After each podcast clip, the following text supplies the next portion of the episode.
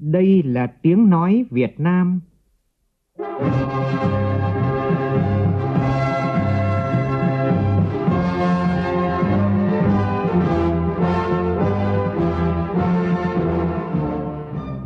là tiếng nói Việt Nam, phát thanh từ Hà Nội, thủ đô nước Cộng hòa xã hội chủ nghĩa Việt Nam.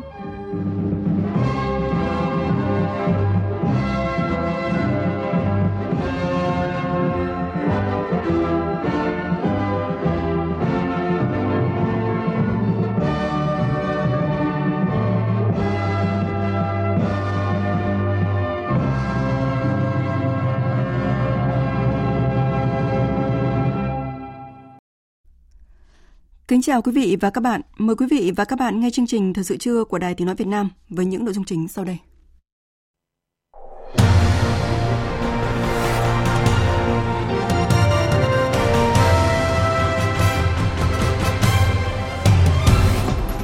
Dự và phát biểu đề dẫn tại hội nghị thượng đỉnh doanh nghiệp APEC với chủ đề Phát triển bền vững và bao trùm, Chủ tịch nước Võ Văn Thưởng đề xuất nhiều giải pháp mà các quốc gia, các doanh nghiệp cần chung tay thực hiện, trong đó nhấn mạnh đến vai trò quan trọng của APEC và doanh nghiệp APEC. Thủ tướng Phạm Minh Chính dự hội nghị biểu dương người cao tuổi làm kinh tế giỏi toàn quốc lần thứ tư giai đoạn 2018-2023. Chủ trì phiên họp của Ủy ban Thường vụ Quốc hội cho ý kiến về dự án luật đất đai sửa đổi. Chủ tịch Quốc hội Vương Đình Huệ cho biết sẽ chưa thông qua dự án luật này trong kỳ họp thứ 6. Mưa lũ gây nhiều thiệt hại về người và tài sản, các địa phương ở khu vực miền Trung đang tập trung khắc phục hậu quả, nhanh chóng ổn định cuộc sống. Trong phần tin thế giới, Hội đồng Bảo an Liên Hợp Quốc lần đầu tiên thông qua nghị quyết kêu gọi ngừng bắn ngay lập tức vì mục đích nhân đạo tại giải Gaza. Mỹ và Trung Quốc đạt tiến triển trong một số vấn đề song phương sau cuộc gặp thượng đỉnh bên lề tuần lễ cấp cao Diễn đàn Hợp tác Kinh tế Châu Á-Thái Bình Dương APEC 2023 đang diễn ra tại San Francisco của Mỹ.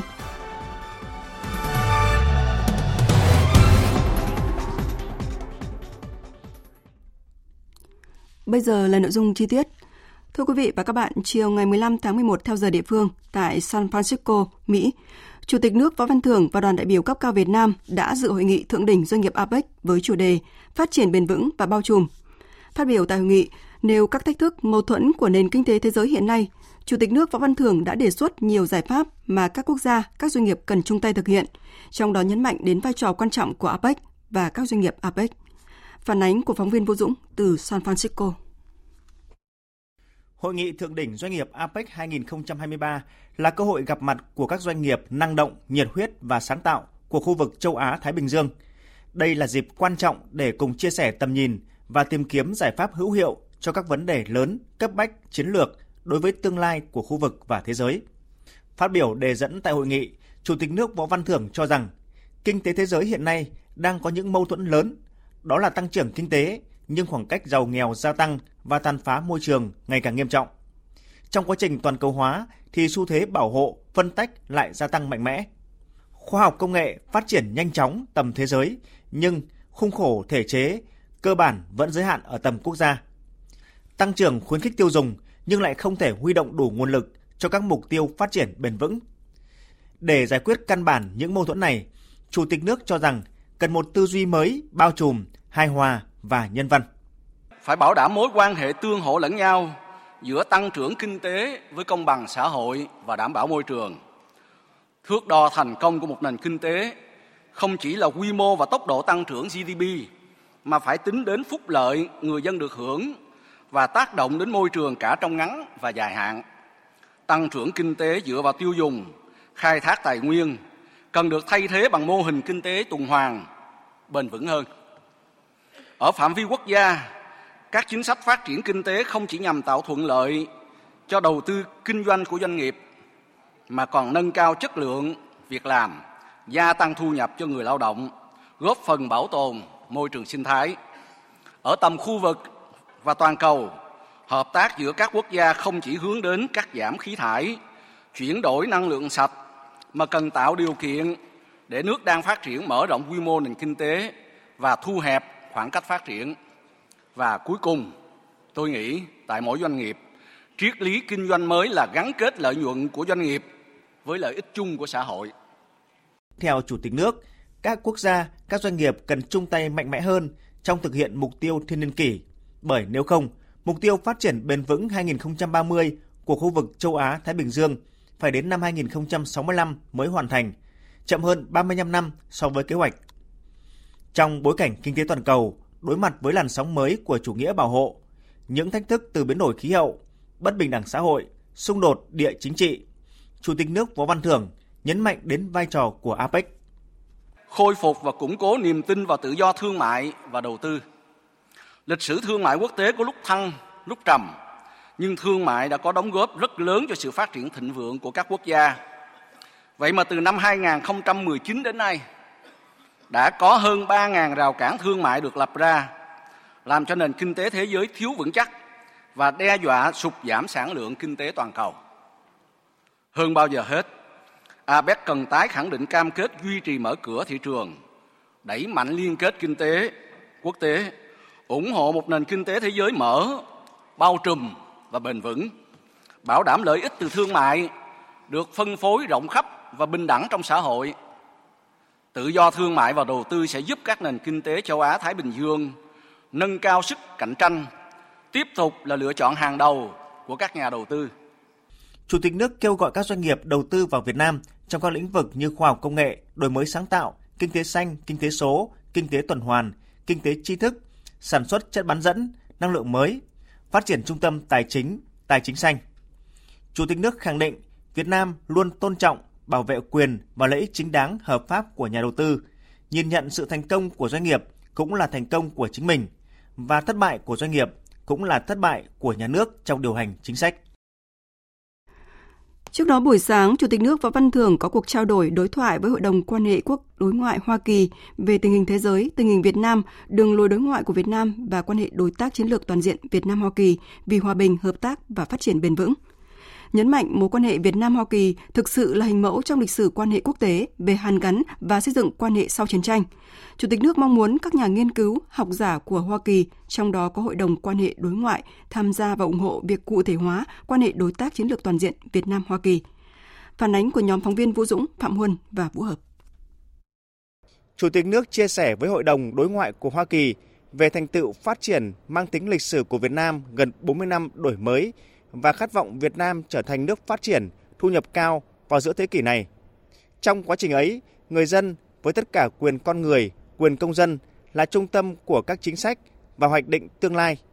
Chủ tịch nước mong tiếp tục nhận được sự ủng hộ giúp đỡ quý báu của các đối tác Hoa Kỳ đối với quá trình phát triển và hội nhập quốc tế của Việt Nam. Trong bối cảnh tình hình quốc tế hiện nay, Việt Nam chia sẻ quan điểm chung về việc các quốc gia thực hiện chính sách hòa bình, hữu nghị và hợp tác, coi trọng sự bình đẳng, lợi ích chính đáng của nhau và tôn trọng luật pháp quốc tế. Việt Nam ủng hộ việc củng cố nâng cao hiệu quả của các cơ chế hợp tác song phương, đa phương và tăng cường phối hợp quốc tế để làm giảm căng thẳng, ngăn ngừa, chấm dứt xung đột để giải quyết các vấn đề về phát triển kinh tế, văn hóa xã hội, khoa học công nghệ và ứng phó với các thách thức an ninh phi truyền thống. Việt Nam sẵn sàng đóng góp vào những nỗ lực chung của cộng đồng quốc tế trong ứng phó với biến đổi khí hậu, bảo vệ môi trường, tham gia các hoạt động gìn giữ hòa bình của Liên Hiệp Quốc và cứu trợ nhân đạo quốc tế. Về quan hệ Việt Nam Hoa Kỳ, Chủ tịch nước Võ Văn Thưởng nhắc lại những bước thăng trầm trong quan hệ hai nước cho đến khi bình thường hóa quan hệ vào năm 1995. Đặc biệt là sau khi xác lập quan hệ đối tác toàn diện vào năm 2013, quan hệ hai nước đã phát triển mạnh mẽ, sâu sắc, thực chất, hiệu quả và vượt xa sự hình dung của nhiều người. Vào tháng 9 vừa qua, Tổng Bí thư Đảng Cộng sản Việt Nam Nguyễn Phú Trọng và Tổng thống Joe Biden đã ra tuyên bố chung về việc Việt Nam Hoa Kỳ thiết lập quan hệ đối tác chiến lược toàn diện. Chủ tịch nước Võ Văn Thưởng nhấn mạnh: Có thể khẳng định chưa bao giờ quan hệ Việt Nam Hoa Kỳ phát triển tốt đẹp như ngày nay. Từ cụ thù trở thành đối tác chiến lược toàn diện đây thực sự là hình mẫu trong lịch sử quan hệ quốc tế về hàn gắn và xây dựng quan hệ sau chiến tranh. Kết quả này là do nỗ lực cùng nhau vượt qua những thử thách thăng trầm lịch sử của nhiều thế hệ lãnh đạo và nhân dân hai nước. Cá nhân tôi, lãnh đạo Hoa Kỳ đã khẳng định ủng hộ một nước Việt Nam mạnh, độc lập, tự cường, thịnh vượng. Chúng tôi xác định Hoa Kỳ là đối tác có tầm quan trọng chiến lược trong chính sách đối ngoại của mình. Chúng tôi cũng tin tưởng vào triển vọng tươi sáng của quan hệ đối tác chiến lược toàn diện Việt Nam Hoa Kỳ bởi nó phù hợp với lợi ích của nhân dân hai nước, đóng góp tốt hơn cho hòa bình, ổn định, hợp tác và phát triển trong khu vực và trên thế giới. Chúng tôi mong muốn cộng đồng các nhà nghiên cứu, học giả của Hoa Kỳ, trong đó có CFR, tham gia và ủng hộ quá trình này. Cùng ngày, Chủ tịch nước Võ Văn Thưởng dự và phát biểu tại tọa đàm bàn tròn kết nối doanh nghiệp và địa phương Việt Nam Hoa Kỳ. Kêu gọi các doanh nghiệp Hoa Kỳ tiếp tục đầu tư vào Việt Nam, Chủ tịch nước nhấn mạnh những vấn đề mà Hoa Kỳ chưa hài lòng cũng chính là những vấn đề Việt Nam ưu tiên giải quyết. Nhóm phóng viên Vũ Dũng, Phạm Huân, Vũ Hợp tiếp tục đưa tin. Phát biểu tại tọa đàm, Chủ tịch nước Võ Văn Thưởng cho rằng những thành công ấn tượng của nhiều doanh nghiệp hàng đầu Hoa Kỳ đầu tư vào Việt Nam kể từ khi hai nước bình thường hóa quan hệ cho đến nay là minh chứng rõ nét về cơ hội đầu tư và mở rộng đầu tư tại Việt Nam. Chúng tôi chào đón quý vị đầu tư vào các lĩnh vực mà Việt Nam hiện nay đang quan tâm như công nghệ cao, sản xuất chip, chất bán dẫn, kinh tế xanh, kinh tế số, thanh toán không dùng tiền mặt. Tôi có thể khẳng định với ờ, quý vị rằng chúng tôi đang nỗ lực tối đa để đổi mới và hoàn thiện thể chế nhằm tạo ra một môi trường đầu tư kinh doanh thuận lợi nhất để các doanh nghiệp Hoa Kỳ khi vào Việt Nam yên tâm làm ăn, mở rộng sản xuất, đầu tư phát triển. Những vấn đề mà các bạn thấy chưa hài lòng về thủ tục hành chính, về cách thức giải quyết những vướng mắc khó khăn, nó cũng là vấn đề ưu tiên của chúng tôi. Nó cũng là vấn đề mà chúng tôi chưa thực sự hài lòng và chúng tôi sẽ nỗ lực để khắc phục và giải quyết. Trợ lý Ngoại trưởng Hoa Kỳ về các vấn đề kinh tế và kinh doanh, Raymond Toulouse cho rằng quan hệ đối tác chiến lược toàn diện vừa được xác lập giữa hai nước chính là cơ sở xây dựng hệ sinh thái bán dẫn. Việc có đông đảo doanh nghiệp địa phương hai nước tại tọa đàm có thể thấy tiềm năng hợp tác to lớn giữa hai nước. I first visited Vietnam in 1997. Tôi đã đến Việt Nam từ năm 1997 và lần sau cùng là vào năm ngoái. Đất nước các bạn đã biến chuyển rất mạnh mẽ. Đó chính là tiền đề để thấy được triển vọng hợp tác trong tương lai. Quan hệ kinh tế hai nước được cụ thể hóa qua các con số biết nói, như Việt Nam là đối tác thương mại lớn thứ 8 của Hoa Kỳ. Kim ngạch thương mại song phương hơn 100 tỷ đô la với mức tăng trưởng cao. Các công ty của Hoa Kỳ cũng đã đầu tư hàng tỷ đô la vào Việt Nam để xây dựng những chuỗi cung ứng mới, tạo việc làm chất lượng cao, cũng như mang tới tiêu chuẩn hàng hóa và dịch vụ hàng đầu thế giới. Chúng tôi mong muốn Việt Nam Nam tạo dựng môi trường đầu tư thuận lợi hơn nữa để doanh nghiệp Hoa Kỳ tự tin đầu tư vào Việt Nam. Tại tọa đàm, Chủ tịch nước Võ Văn Thưởng và các đại biểu bộ ngành hai nước cũng đã chứng kiến lễ trao các thỏa thuận hợp tác giữa các bộ ngành địa phương hai nước trong một số lĩnh vực như giáo dục đào tạo, giảm phát thải khí nhà kính, phát triển các khu công nghiệp, phát triển đô thị và du lịch sinh thái, tiêu thụ nông sản, ươm tạo nguồn nhân lực thiết kế vi mạch, cơ sở hạ tầng cảng biển, trí tuệ nhân tạo, phát triển năng lượng tái tạo, vân vân. Cũng trong khuôn khổ chương trình tham dự tuần lễ cấp cao Diễn đàn Hợp tác Kinh tế Châu Á-Thái Bình Dương APEC 2023 và kết hợp hoạt động song phương tại Hoa Kỳ, Chủ tịch nước Võ Văn Thưởng đã gặp gỡ, trao đổi với Liên minh Doanh nghiệp Hoa Kỳ APEC. Cuộc trao đổi có sự tham dự của ông Ted Osius, Chủ tịch kiêm Giám đốc điều hành Hội đồng Doanh nghiệp Hoa Kỳ ASEAN và đại diện lãnh đạo hàng chục doanh nghiệp tập đoàn lớn của Hoa Kỳ. Trên đà phát triển tốt đẹp của quan hệ đối tác chiến lược toàn diện Việt Nam Hoa Kỳ, đại diện các doanh nghiệp Hoa Kỳ đánh giá cao thành tựu và tiềm năng phát triển của nền kinh tế Việt Nam, bày tỏ mong muốn tăng cường tìm kiếm cơ hội đầu tư và mở rộng đầu tư kinh doanh tại Việt Nam. Đề xuất những ý tưởng lĩnh vực Việt Nam cần tập trung cải thiện để thu hút nhiều hơn nữa vốn đầu tư nước ngoài. Đại diện các doanh nghiệp Hoa Kỳ khuyến nghị Việt Nam cần tăng cường đầu tư phát triển các cảng hàng không và hệ thống cơ sở hạ tầng cứng, hạ tầng số, đẩy mạnh cải cách thông quan điện tử. Cùng với đó là quyết tâm hơn nữa trong triển khai các chính sách về chuyển đổi số, thanh toán một chạm, các giải pháp quản lý chi tiêu của chính phủ, chăm sóc sức khỏe nhân dân, đặc biệt là phụ nữ và trẻ em. Chủ tịch nước Võ Văn Thưởng nêu rõ Việt Nam là một điểm đến đầu tư hấp dẫn nhưng vẫn còn nhiều khó khăn. Việt Nam Việt Nam đang nỗ lực không ngừng trong cải thiện môi trường đầu tư, tạo điều kiện thuận lợi hơn cho các doanh nghiệp nước ngoài nói chung, doanh nghiệp Hoa Kỳ nói riêng đầu tư vào Việt Nam đạt hiệu quả cao, đem lại lợi ích cho chính các doanh nghiệp và người dân Việt Nam.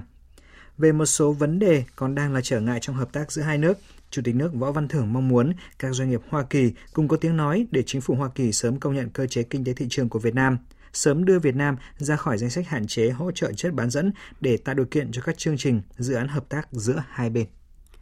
Sáng nay theo giờ địa phương, Chủ tịch nước Võ Văn Thưởng đã thăm bệnh viện và trung tâm nghiên cứu y tế thuộc Đại học Stanford. Đại học Stanford là cái nôi đào tạo nhiều nhà khoa học, chính trị gia, luật sư, lãnh đạo doanh nghiệp nổi tiếng, sở hữu 70 giải Nobel, hàng trăm nghìn sáng kiến, đóng góp vào sự phát triển của Hoa Kỳ cũng như sự phát triển của nhân loại.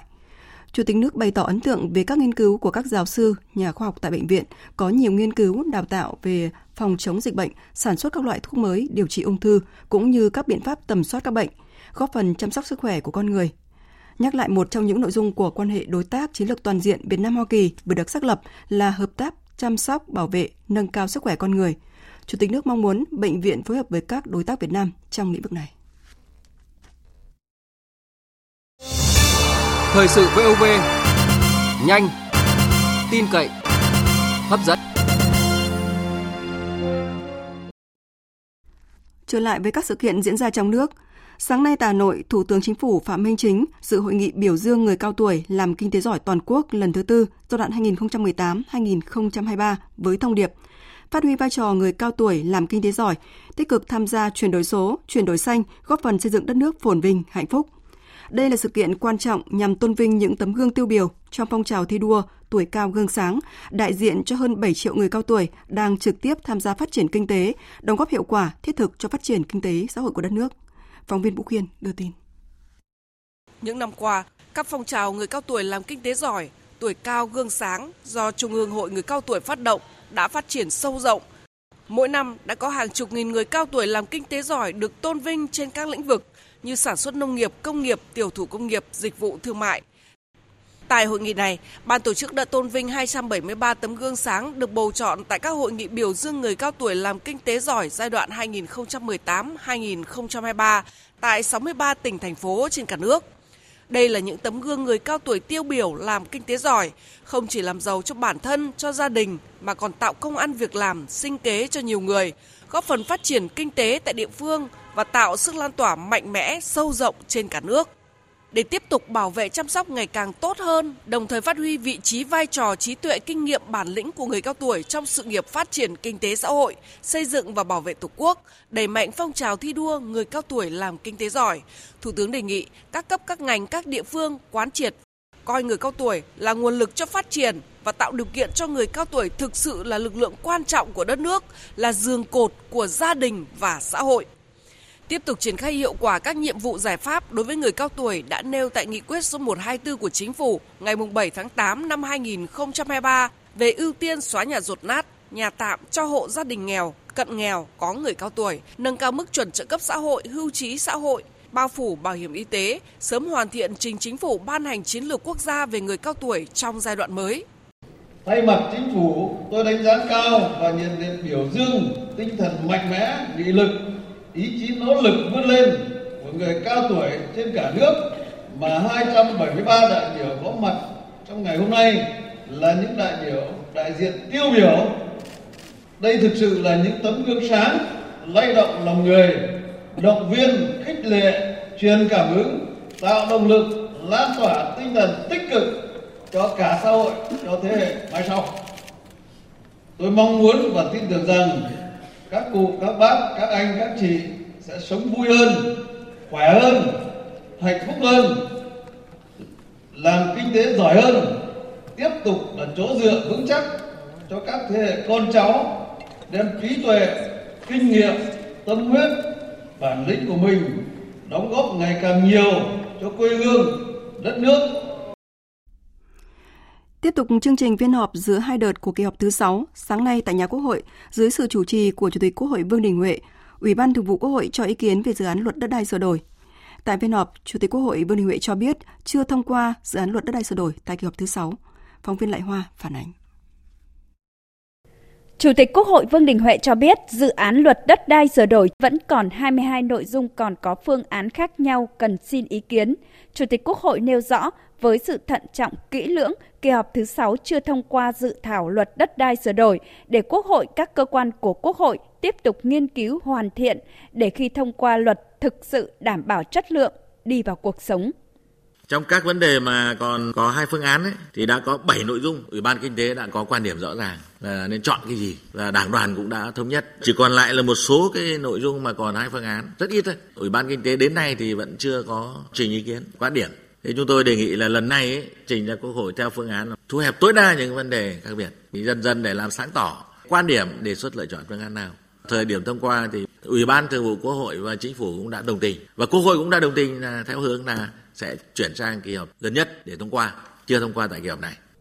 Về trình tự thủ tục bồi thường hỗ trợ tái định cư thu hồi đất vì mục đích quốc phòng an ninh, phát triển kinh tế xã hội vì lợi ích quốc gia công cộng, các đại biểu cơ bản đồng tình với dự thảo luật phù hợp với nghị quyết 18 về tái định cư. Tuy nhiên, cần đặt vấn đề đảm bảo tái định cư cho người dân. Về chính sách đất đai cho đồng bào dân tộc thiểu số, Chủ tịch Quốc hội lưu ý trách nhiệm của cơ quan, nhất là Ủy ban Nhân dân cấp tỉnh, tránh lợi dụng chính sách ảnh hưởng đến đất ở, đất sản xuất của đồng bào dân tộc thiểu số. Do đó, quy định đã cấp lần 2 thì cấm chuyển nhượng.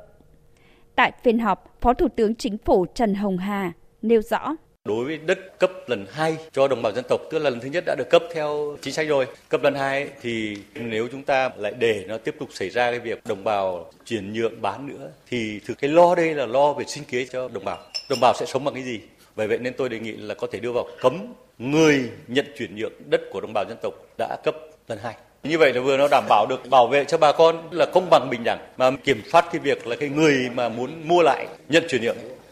Ủy ban Thường vụ Quốc hội cũng cho ý kiến về điều kiện cá nhân không trực tiếp sản xuất đất nông nghiệp chuyển nhượng đất trồng lúa. Các đại biểu thống nhất trường hợp quá hạn mức chuyển nhượng thì phải thành lập tổ chức kinh tế. Về chỉ tiêu sử dụng đất được xác định trong nội dung quy hoạch sử dụng đất cấp tỉnh, cấp huyện, về cấp giấy chứng nhận cho hộ gia đình cá nhân đang sử dụng đất, không có giấy tờ quyền sử dụng đất mà không vi phạm pháp luật về đất đai, không thuộc trường hợp giao đất trái thẩm quyền. Về tiền thuê đất, trả tiền đất hàng năm, theo các đại biểu thay đổi theo từng năm nhưng có kiểm soát theo chu kỳ 5 năm, chu kỳ sau thì phải lấy bảng giá đất của năm đầu tiên, nếu điều chỉnh thì chính phủ quy định chi tiết.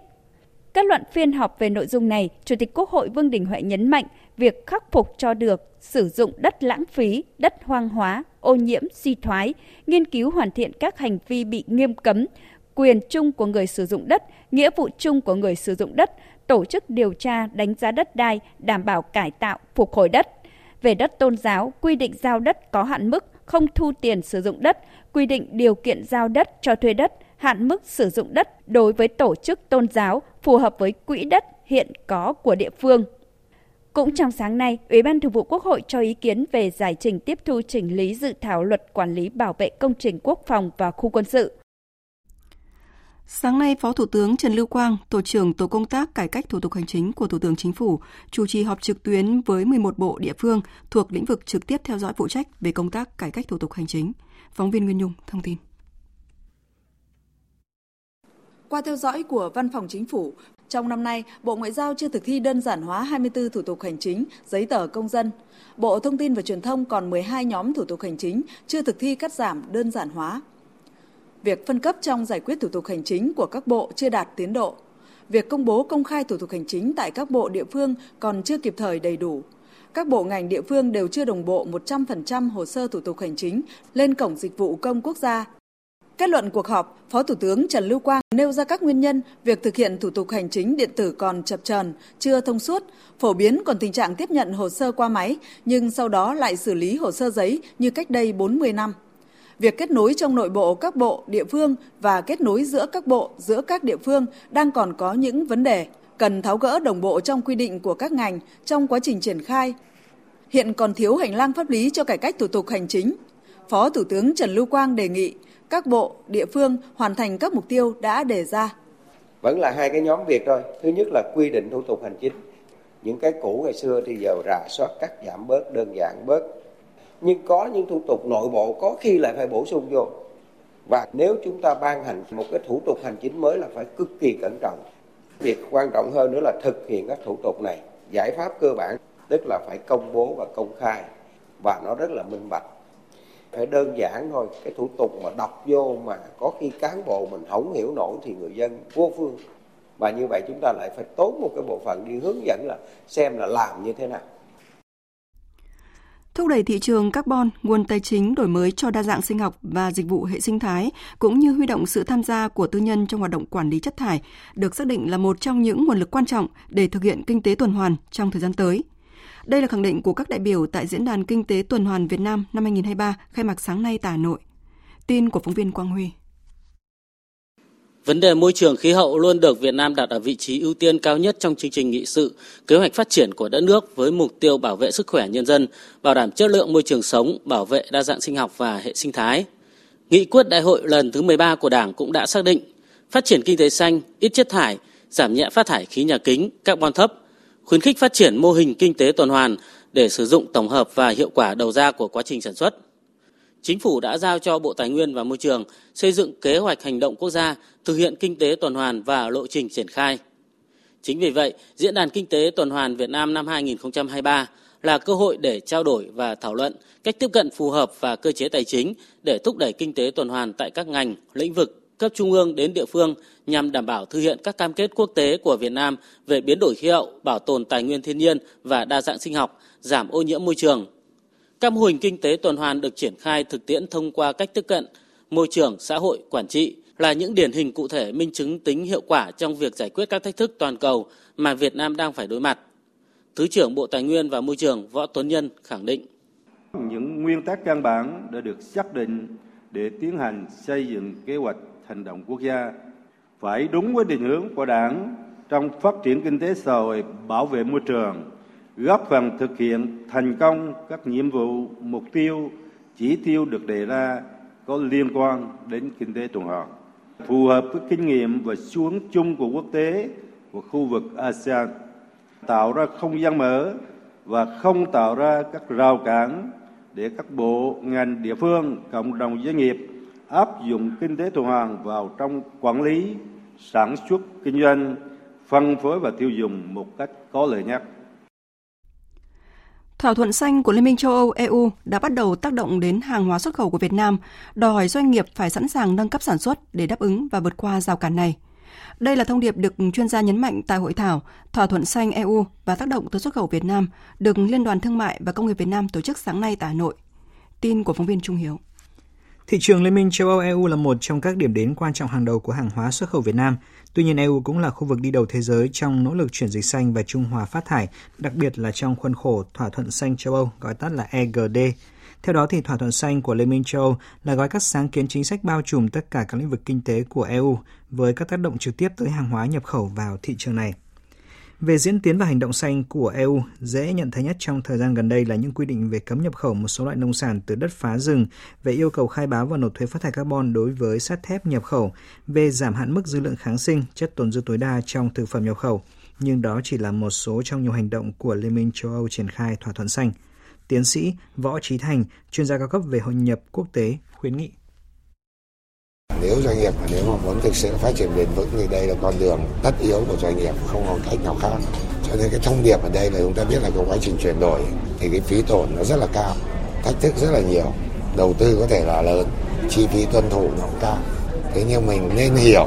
đây không hẳn là gánh nặng tài chính mà đây khoản đầu tư cho phát triển bền vững, cho làm ăn kinh doanh có hiệu quả. Tiếp tục thông tin về thiệt hại và công tác khắc phục hậu quả mưa lũ tại các tỉnh miền Trung. Tính đến chiều tối qua, mưa lũ đã làm hai người chết và ba người mất tích ở Quảng Trị, Thừa Thiên Huế, đồng thời gây ngập lụt, sạt lở đất tại nhiều tỉnh, thành phố thuộc khu vực Trung Bộ. Tại tỉnh Thừa Thiên Huế, mưa to đến rất to đã làm lũ trên sông Hương, sông Bồ vượt mức báo động 3, gây ngập lụt nhiều khu vực. Đêm qua đến sáng nay mưa giảm, mực nước trên các sông đang xuống nhưng còn ở mức cao. Cuộc sống người dân vùng ngập lụt bị xáo trộn, giao thông đi lại khó khăn. Phản ánh của phóng viên Minh Thông và Lê Hiếu thường trú tại miền Trung.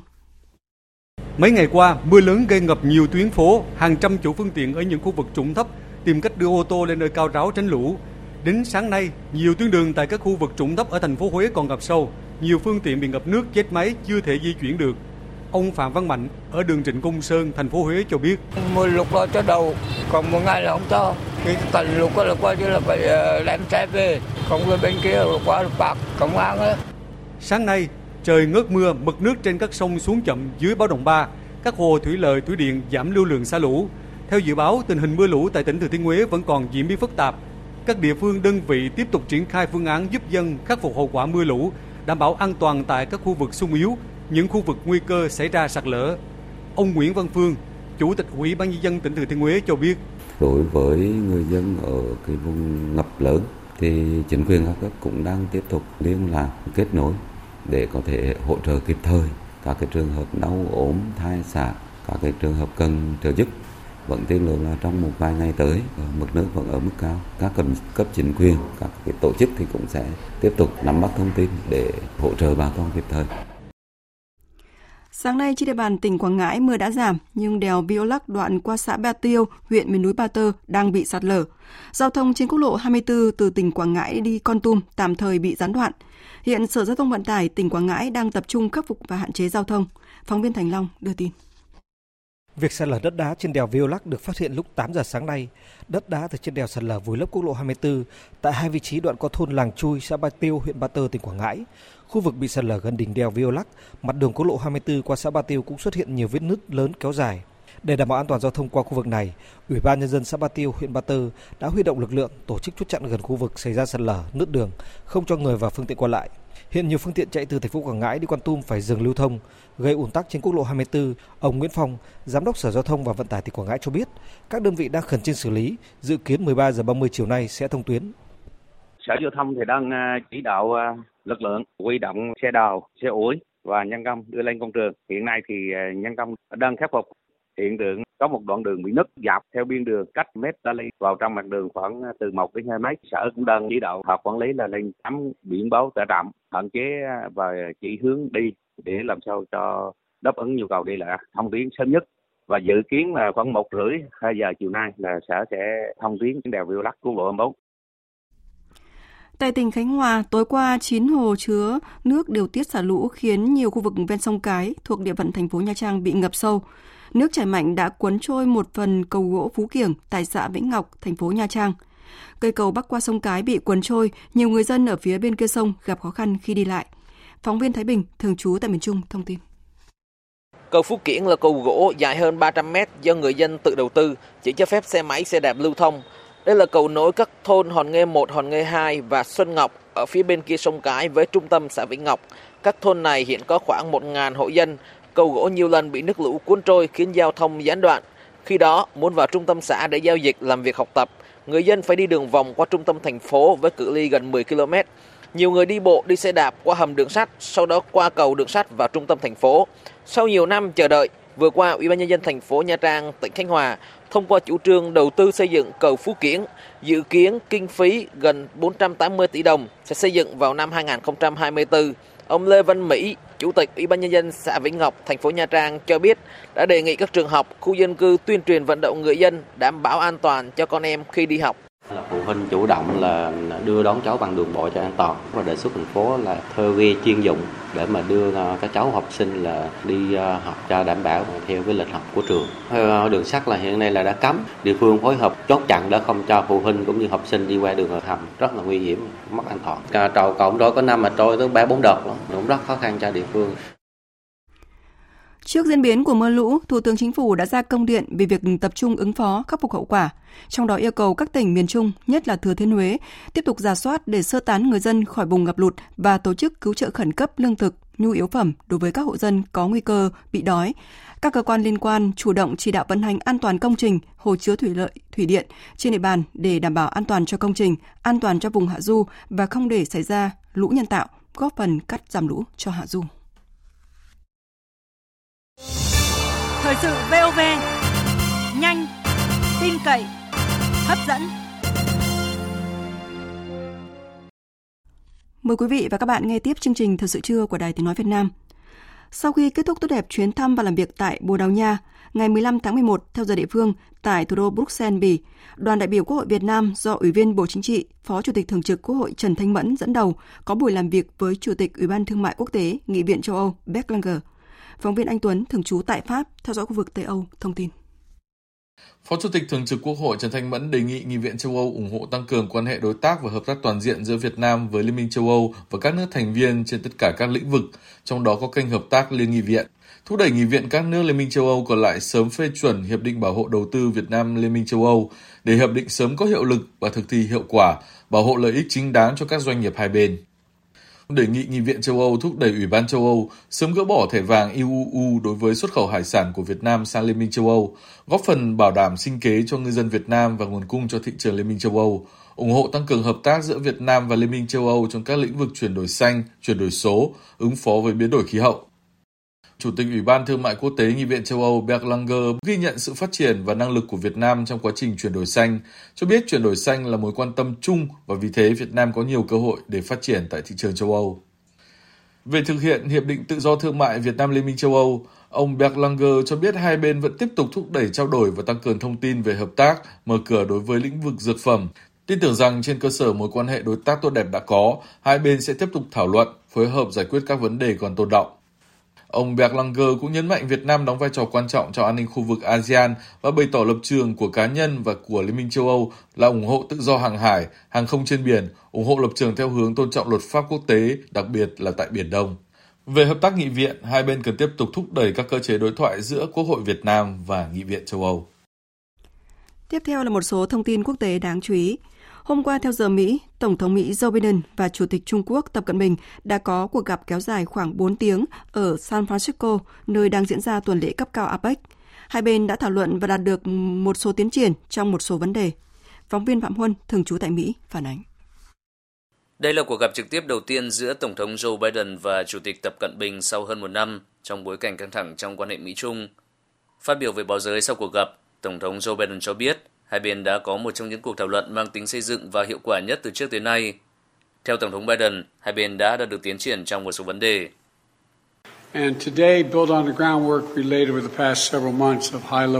Trên cơ sở các hoạt động ngoại giao cấp cao giữa hai nước trong nhiều tháng qua, hôm nay chúng ta đã đạt được một số tiến triển quan trọng. Thứ nhất, tôi rất vui khi thông báo rằng sau nhiều năm gián đoạn, hai nước đã nối lại hợp tác trong phòng chống ma túy Thứ hai, và đây là điều quan trọng, liên lạc trực tiếp giữa quân đội hai nước sẽ được nối lại. Thứ ba, các chuyên gia của hai nước sẽ thảo luận những vấn đề về rủi ro an toàn liên quan tới trí thông minh nhân tạo. Mỹ sẽ tiếp tục cạnh tranh mạnh mẽ với Trung Quốc nhưng sẽ quản lý một cách có trách nhiệm để cạnh tranh không biến thành xung đột. Và khi lợi ích của hai nước tương đồng, chúng ta sẽ cùng hợp tác như trong lĩnh vực fentanyl.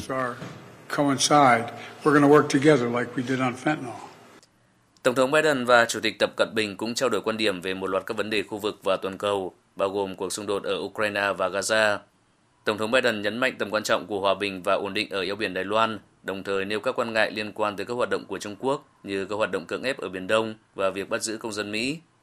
Ngoài ra, Tổng thống Biden cũng phản ánh việc Mỹ phản đối các hoạt động kinh tế phi thị trường của Trung Quốc, vốn ảnh hưởng tới các doanh nghiệp và người lao động Mỹ. Tổng thống Biden cho biết ông hoan nghênh các bước tích cực tại cuộc gặp với Chủ tịch Trung Quốc và trong thời gian tới, hai bên sẽ tiếp tục theo đuổi ngoại giao cấp cao nhằm duy trì mở các kênh liên lạc, bao gồm cả giữa lãnh đạo hai nước. Trong khi đó, sáng nay, Thủ tướng Nhật Bản Kishida Fumio đã tới San Francisco để tham dự Diễn đàn Hợp tác Kinh tế Châu Á-Thái Bình Dương APEC. Cuộc gặp bên lề diễn đàn với Chủ tịch Trung Quốc Tập Cận Bình đang được dư luận đặc biệt quan tâm. Hiện cuộc gặp này đã có những điều chỉnh cuối cùng và dự kiến sẽ diễn ra vào ngày mai 17 tháng 11 hai bên dự kiến tập trung thảo luận về việc Trung Quốc cấm nhập khẩu các mặt hàng thủy sản của Nhật Bản và tiến triển trong việc giải quyết những vấn đề đang tồn tại giữa hai nước. Riêng ông Kishida Fumio sẽ xác nhận mong muốn hợp tác xây dựng mối quan hệ Nhật-Trung mang tính xây dựng và ổn định, tăng cường hợp tác ở những vấn đề chung. Sau nhiều tuần không thể tìm được tiếng nói chung, Hội đồng Bảo an Liên Hợp Quốc hôm qua đã lần đầu tiên thông qua một nghị quyết kêu gọi ngừng bắn ngay lập tức vì mục đích nhân đạo tại giải Gaza Nghị quyết được thông qua trong bối cảnh người dân trên giải Gaza đang đối mặt với thảm kịch nhân đạo ngày càng trầm trọng do thiếu nguồn cung lương thực, nước uống và hệ thống y tế đang bên bờ vực sụp đổ. Tổng hợp của biên tập viên Phương Anh. Nghị quyết số 2712 kêu gọi ngừng bắn và thiết lập hành lang nhân đạo khẩn cấp và mở rộng trên khắp giải Gaza trong đủ số ngày để tạo điều kiện cho việc tiếp cận nhân đạo đầy đủ, nhanh chóng, an toàn và không bị cản trở. Nghị quyết nhấn mạnh cần tạo điều kiện thuận lợi cho việc cung cấp liên tục, đầy đủ và không bị gián đoạn các loại hàng hóa và dịch vụ thiết yếu trên khắp giải Gaza, bao gồm nước, điện, nhiên liệu, thực phẩm và vật tư y tế, cũng như sửa chữa khẩn cấp các cơ sở hạ tầng thiết yếu. Việc ngừng bắn cũng là để tạo điều kiện cho các nỗ lực cứu hộ và phục hồi khẩn cấp. Đại sứ Manta tại Liên Hợp Quốc, bà Vanessa Frazier nhấn mạnh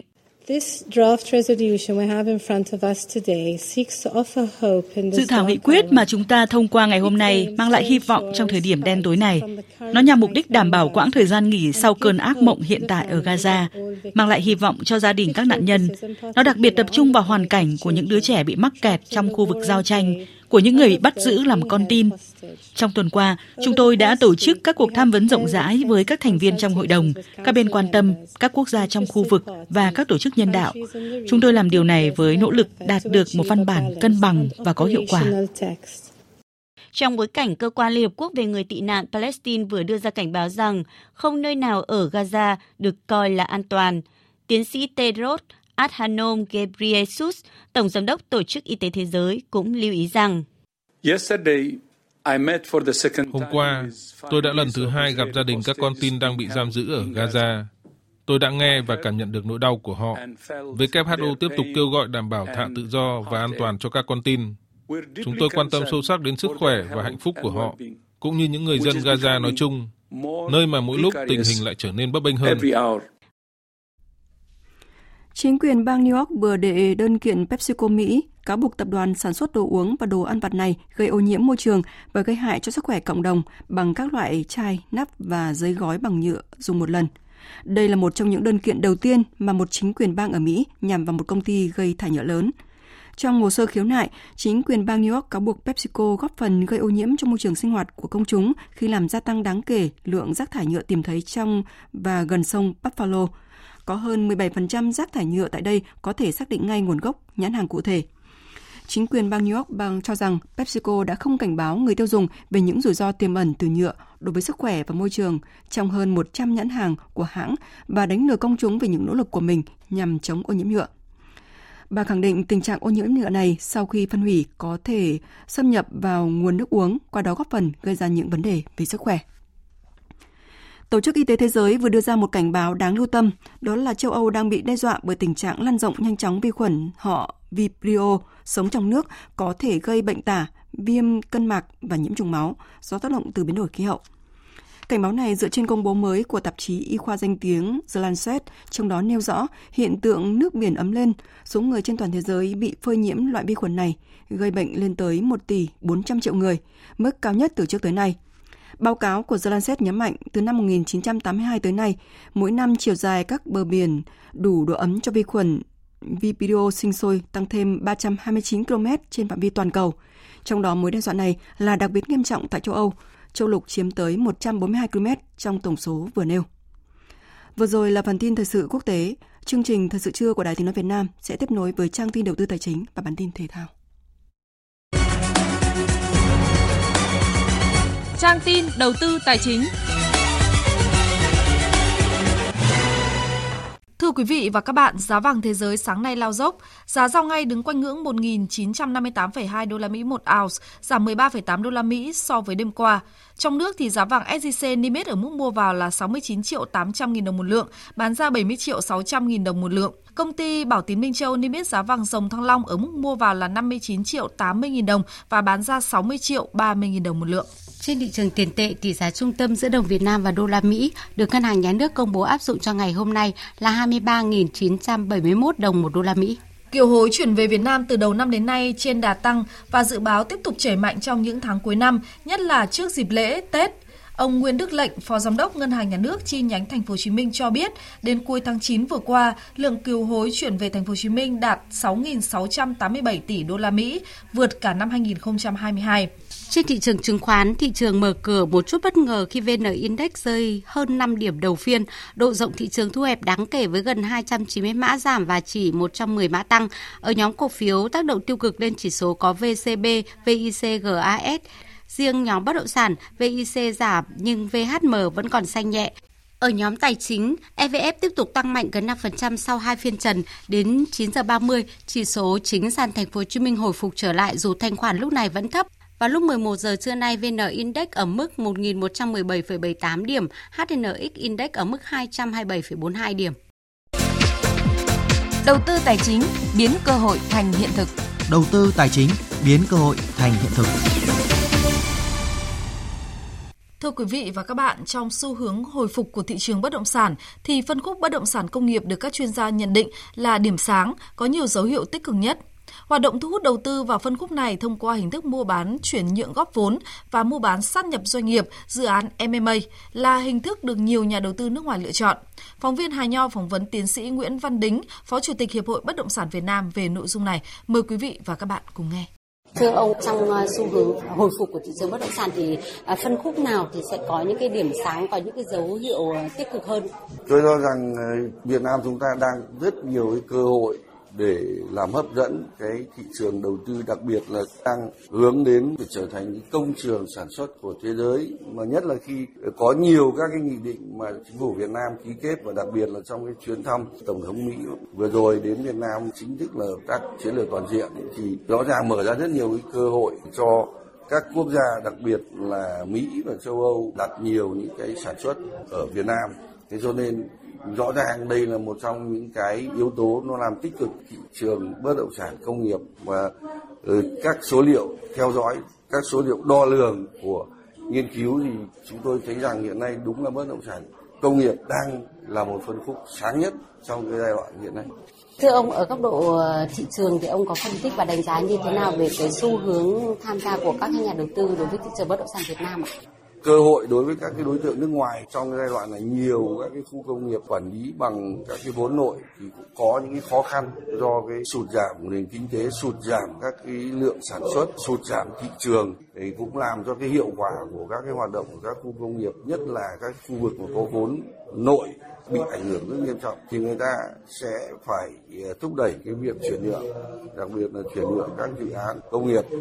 Thì đây cũng lại cơ hội và chúng tôi cũng nhận thấy là các cái thương vụ thương lượng giao dịch tìm hiểu của các cái quốc gia trong cái khu vực châu Á vào Việt Nam để tìm kiếm những cái đối tượng chủ các cái khu bất động sản công nghiệp nội thì tăng lên. Từ các cái nước như Đài Loan, Singapore, Hàn Quốc vân vân vào Việt Nam nhiều và tìm hiểu cái khu vực này nhiều và đã có những cái giao dịch thành công. Thưa ông là cái, cái sức hấp dẫn đối với các nhà đầu tư ngoại thì qua các cái hình thức như thế nào? M&A hay là à, mua bán cổ phần cổ phiếu của các cái doanh nghiệp diễn biến tốt nhất ạ? Chúng ta đang thấy là việc các cái vốn ngoại được công khai trực tiếp tham gia vào ờ, bất động sản công nghiệp ở Việt Nam thì rõ ràng là chính phủ ta đang khuyến khích. Cho nên các cái chính sách của chúng ta cũng rất hấp dẫn thu hút trực tiếp họ và đương nhiên thì khi họ vào thì cũng có cả những cái sự hỗ trợ để cho thúc đẩy nhanh chóng cái quá trình về thủ tục để họ được phát triển các cái đất đai, các cái khu công nghiệp. Nhà đầu tư nước ngoài khi vào một cái thị trường mới đã có ngay một cái dự án sẵn nong sẵn nẹ vào là đầu tư ngay và phục vụ đúng cái mục tiêu của họ bằng thời gian ngắn nhất, nhanh nhất là một lợi thế, một cái lựa chọn hàng đầu, ưu tiên của các cái doanh nghiệp doanh nghiệp nước ngoài. Vâng xin cảm ơn ông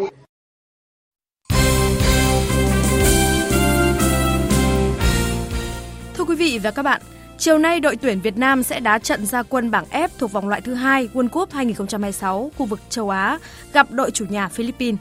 Hướng tới vòng loại này, thầy trò huấn luyện viên Philip Chuzier đã có khoảng 8 tháng chuẩn bị với 3 đợt hội quân, thi đấu 5 trận giao hữu quốc tế với kết quả là thắng 2 trận trước Hồng Kông, Syria, thua 3 trận trước Trung Quốc, Hàn Quốc, Uzbekistan. Kết quả này không làm hài lòng người hâm mộ và nhiều chuyên gia, đồng thời cũng gây áp lực tâm lý lên đội tuyển Việt Nam – Huấn luyện viên Philip Chuze chia sẻ. Tôi thường xuyên bị áp lực. Tôi đã chịu nhiều áp lực kể từ thời điểm bắt đầu nhậm chức ở đội tuyển Việt Nam. Trong mỗi thời điểm mà tôi lựa chọn danh sách cầu thủ trong các trận giao hữu, tôi đã chọn ra những cầu thủ được xem là tốt nhất và cố gắng xây dựng đội bóng luôn hướng tới chiến thắng. Phải giành chiến thắng luôn là áp lực và nó là một phần trong bóng đá. Chúng tôi sẽ nỗ lực hết sức. Còn tiền đạo Nguyễn Văn Toàn cho rằng, tập thể đội tuyển Việt Nam sẽ vượt qua được khó khăn, áp lực để giành được kết quả tốt ở trận đấu chiều nay với Philippines. Tôi nghĩ là giải đấu nào thì các cầu thủ cũng đều có một áp lực thôi, nhưng mà chúng tôi đã cũng trải qua rất nhiều giải rồi. Nhưng việc áp lực đối tất cả cầu thủ đội tuyển Việt Nam thì mọi người đều đã từng trải qua, mọi người đều có kinh nghiệm hẳn. Tôi nhìn thấy không khí của toàn đội thì mọi người cũng đang rất là sẵn sàng để có đợi trận đấu tiếp theo. Thì giống như thầy Chu thầy có nói là những buổi tập trong khoảng thời gian 8 năm qua của các cầu thủ thì thành đã tạo áp lực cho cầu thủ để làm quen được dần với không khí đó nên tôi nghĩ tất cả các cầu thủ sẽ rất sẵn sàng cho trận đấu sắp tới thì tôi hy vọng là mọi người cũng sẽ mang tới kết quả tốt nhất cho đội tuyển Việt Nam. Màn so tài giữa đội tuyển Việt Nam và Philippines bắt đầu lúc 18 giờ trên sân Rizal Memorial ở thủ đô Manila. Chiều nay, giải bóng đá nữ vô địch quốc gia chính thức khởi tranh. 8 đội bóng dự giải thi đấu theo thể thức vòng tròn hai lượt, lượt đi và lượt về để tính điểm xếp hạng. Ở lượt đấu đầu tiên đương kim vô địch thành phố Hồ Chí Minh 1 so tài với Hà Nội 1. Đội hình đang trên đà trẻ hóa, cộng với việc các đội bóng được đầu tư mạnh, nên thành phố Hồ Chí Minh 1 chắc chắn sẽ gặp nhiều khó khăn trên hành trình bảo vệ chức vô địch. Huấn luyện viên Đoàn Thị Kim Chi chia sẻ. Mục tiêu mà đội đặt năm nay không phải là bảo vệ chức vô địch, mà là cố gắng nằm trong top có huy chương. Chi nghĩ đó là một cái mục tiêu vừa sức của đội trong cái mùa giải năm nay. Ngoài những cầu thủ có công việc đã nghỉ như Phương Thảo thì cũng không may là ở UCB vừa rồi thì Thu Thảo cũng đã gặp chấn thương. Trương Thị Kiều vẫn chưa quay lại được, cho nên đội cũng gặp rất là nhiều khó khăn. Còn lại thì đa số là các cầu thủ trẻ, từ tiếng 2 đôn lên thì cũng khoảng cả 10 em.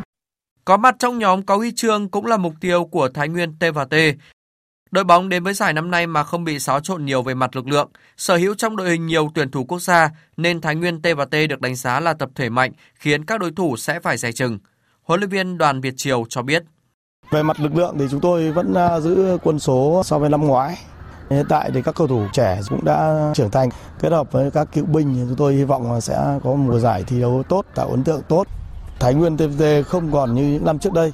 là đội bóng yếu hơn và bây giờ các đội bóng coi Thái Nguyên TVT là đối trọng và người ta rất tập trung cho các trận đấu với Thái Nguyên TVT.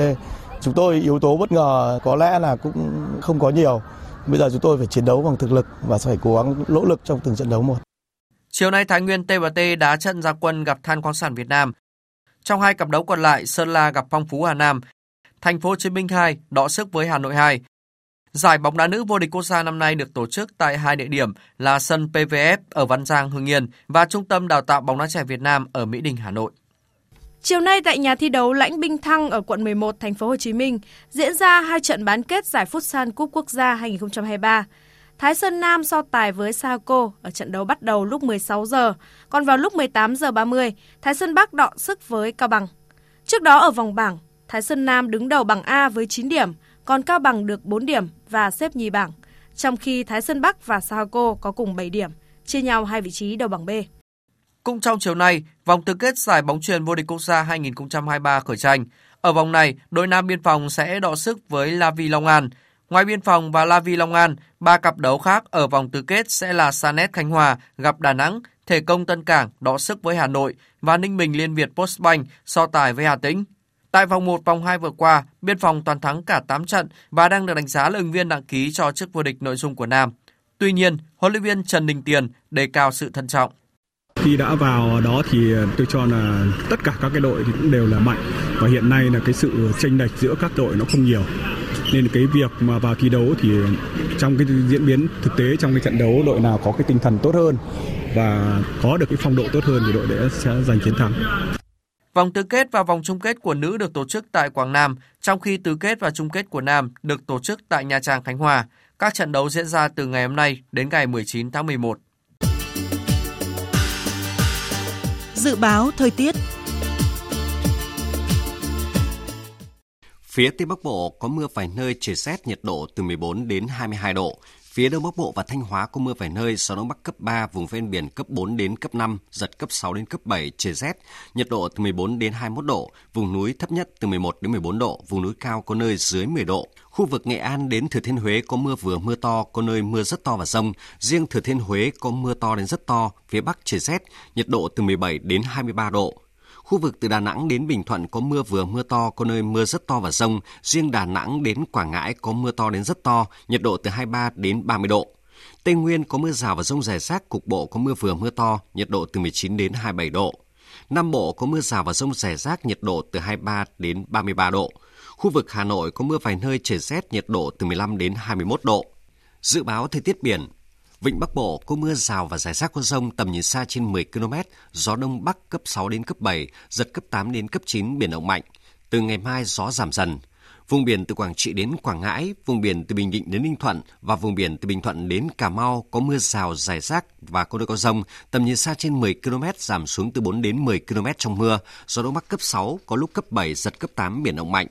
Vùng biển từ Cà Mau đến Kiên Giang và Vịnh Thái Lan có mưa rào và rông rải rác, tầm nhìn xa trên 10 km giảm xuống từ 4 đến 10 km trong mưa, gió đông đến đông bắc cấp 4 đến cấp 5, ngày mai có lúc cấp 6, giật cấp 7, cấp 8. Khu vực Biển Đông và khu vực quần đảo Hoàng Sa thuộc thành phố Đà Nẵng và khu vực quần đảo Trường Sa thuộc tỉnh Khánh Hòa có mưa rào và rông rải rác, tầm nhìn xa trên 10 km, giảm xuống từ 4 đến 10 km trong mưa, gió đông bắc cấp 6, có lúc cấp 7, giật cấp 8, biển động mạnh. Vừa rồi là thông tin dự báo thời tiết, sau đây chúng tôi tóm lược những tin chính đã phát trong chương trình.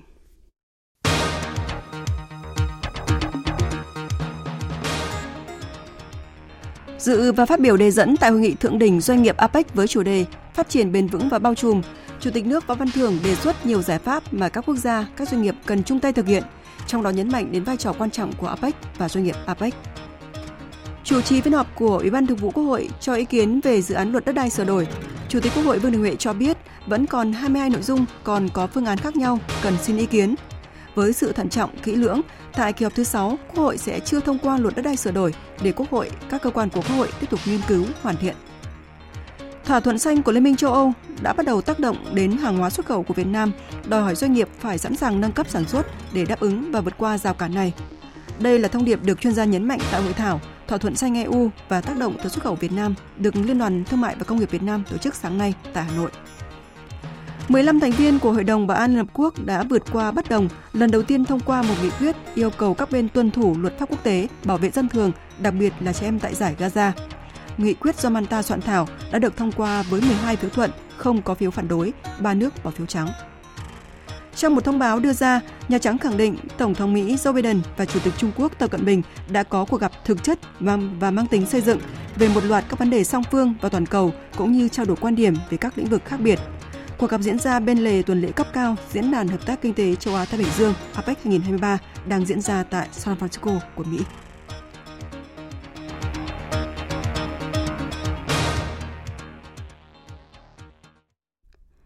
Phần tóm lược những tin chính vừa rồi đã kết thúc chương trình thời sự trưa nay của Đài Tiếng Nói Việt Nam. Chương trình do các biên tập viên Minh Châu, Hoàng Ngân và Tu Hòa thực hiện với sự tham gia của các tập viên tại Tre. Chịu trách nhiệm nội dung Nguyễn Vũ Duy. Cảm ơn quý vị và các bạn đã dành thời gian lắng nghe.